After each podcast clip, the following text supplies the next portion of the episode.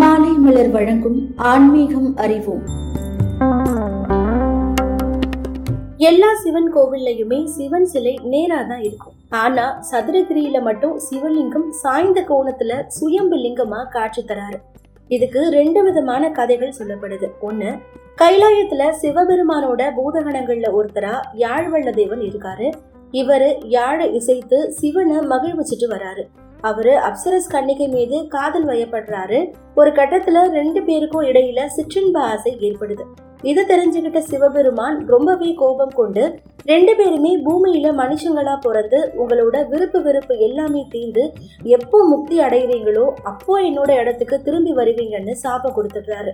சதுரகிரி மலைக்கு அடியில கோட்டையூர்ல யாழ்வள்ள தேவன் பச்சை மாலாவும் அப்சரஸ் கன்னிகை சடை மங்கையாவும் பிறந்து ரெண்டு பேருமே திருமணம் செஞ்சு வாழ்ந்துட்டு வராங்க.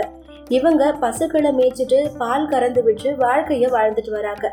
சடைமங்கை குறிப்பிட்ட அளவு பால் கறந்து வியாபாரி கிட்ட கொடுத்து வாணிபம் செஞ்சுட்டு இருக்காங்க ஒரு முறை பால் எடுத்துட்டு போகும்போது ஒரு துறவி அவங்க கிட்ட பசிக்குது எனக்கு பால் தாங்க அப்படின்னு கேட்டிருக்காங்க.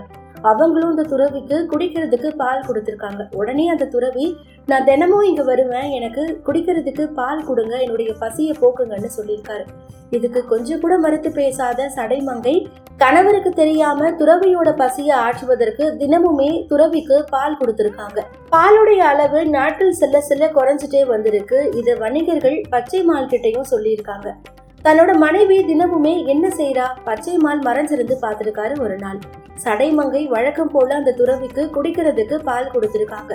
இதை பார்த்ததுமே கோபமடைஞ்ச பச்சை மால் மனைவிய சரமாரியா தாக்கியிருக்காரு. உடனே அந்த துறவி தனக்கு இறக்கப்பட்டு குடிக்கிறதுக்கு பால் கொடுத்த அந்த சடைமங்கை இப்படி அடி வாங்கிட்டு இருக்காளே அப்படின்னு சொல்லிட்டு அவளை சடைதாரி அப்படின்ற பெயர்ல காவல் காக்கும் தெய்வமா சிலையா மாத்திட்டு அந்த இடத்த விட்டு மறைஞ்சு போயிடுறாரு. மனைவிய பிரிஞ்ச பச்சைமால் தன்னோட தவற உணர்ந்து திருந்தி சதுரகிரியிலேயே இருக்க சுத்தநாத சித்தர் சட்டை முனி சித்தர் இவங்களுக்கு பசியார பால் கொடுத்துட்டு வந்திருக்காரு. சதுரகிரிக்கு ஒரு துறவி புதுசா வந்திருக்காரு. அவரை எல்லாருமே நல்லா உபசரிச்சுட்டு வந்திருக்காங்க. அவருக்கு பச்சை மால் பசியாறதுக்கு பால் கொடுத்துட்டு வந்திருக்காரு. ஒரு நாள் புதுசா வந்த சித்தர் மாட்டோட மடியில இருந்து பாலை குடிச்சிருக்காரு. சிவ பூஜைக்கு இருக்க பாலை யாரோ திருடி குடிச்சிட்டாங்கன்னு சொல்லி கோபப்பட்டு ஒரு கம்பால அந்த துறவிய பச்சை மால் தலையில அடிச்சிருக்காரு. அதுல அந்த துறவியோடைய தலை உடைஞ்சு ரத்தம் கொட்டி இருக்கு உடனே அந்த சட்டை முனி பச்சை மாலுக்கு சாப விமோச்சனம் கொடுக்கறதுக்காக தான் வந்தேன் அப்படின்னு சொல்லிட்டு துறவி உருவத்துல இருந்த சிவபெருமான் புலித்தோல் அணிஞ்சு அவரோட சுயரூபத்தை காட்டியிருக்காரு. அப்போ அந்த துறவியோட அவனுடைய முன்ஜென்ம கதையையும் பெற்ற சாபத்தையும் பற்றி சொல்லி சாப விமோசனம் அளிக்க வந்தேன்னு சிவபெருமான் சொல்லியிருக்காரு. முனிவர்கள்லாம் கேட்டுக்கொண்டதுனால சுயம்புவா சுந்தர மகாலிங்கம் அப்படின்ற பெயர்ல சாய்ந்த கோணத்துல தலையில அடிபட்ட தழும்போட இன்றளவும் சதுரகிரி மலையில ஆசி வழங்கிட்டு வரதா சொல்லப்படுது. இது ஒரு கதை. இன்னொரு கதையில சிவபெருமானோட பக்தன் யாழ்வண்ண தேவன் சொல்லப்படுற மாதிரி மற்றொரு கதையில காவல் தெய்வமான கருப்பசாமியோட காவலை சோதிச்சு பார்க்க நினைச்ச சிவபெருமான் கருப்பசாமி காவல்ல இருந்த ஒரு மாட்டோட பாலை திருட்டுத்தனமா குடிச்சிட்டு வந்திருக்காராம்.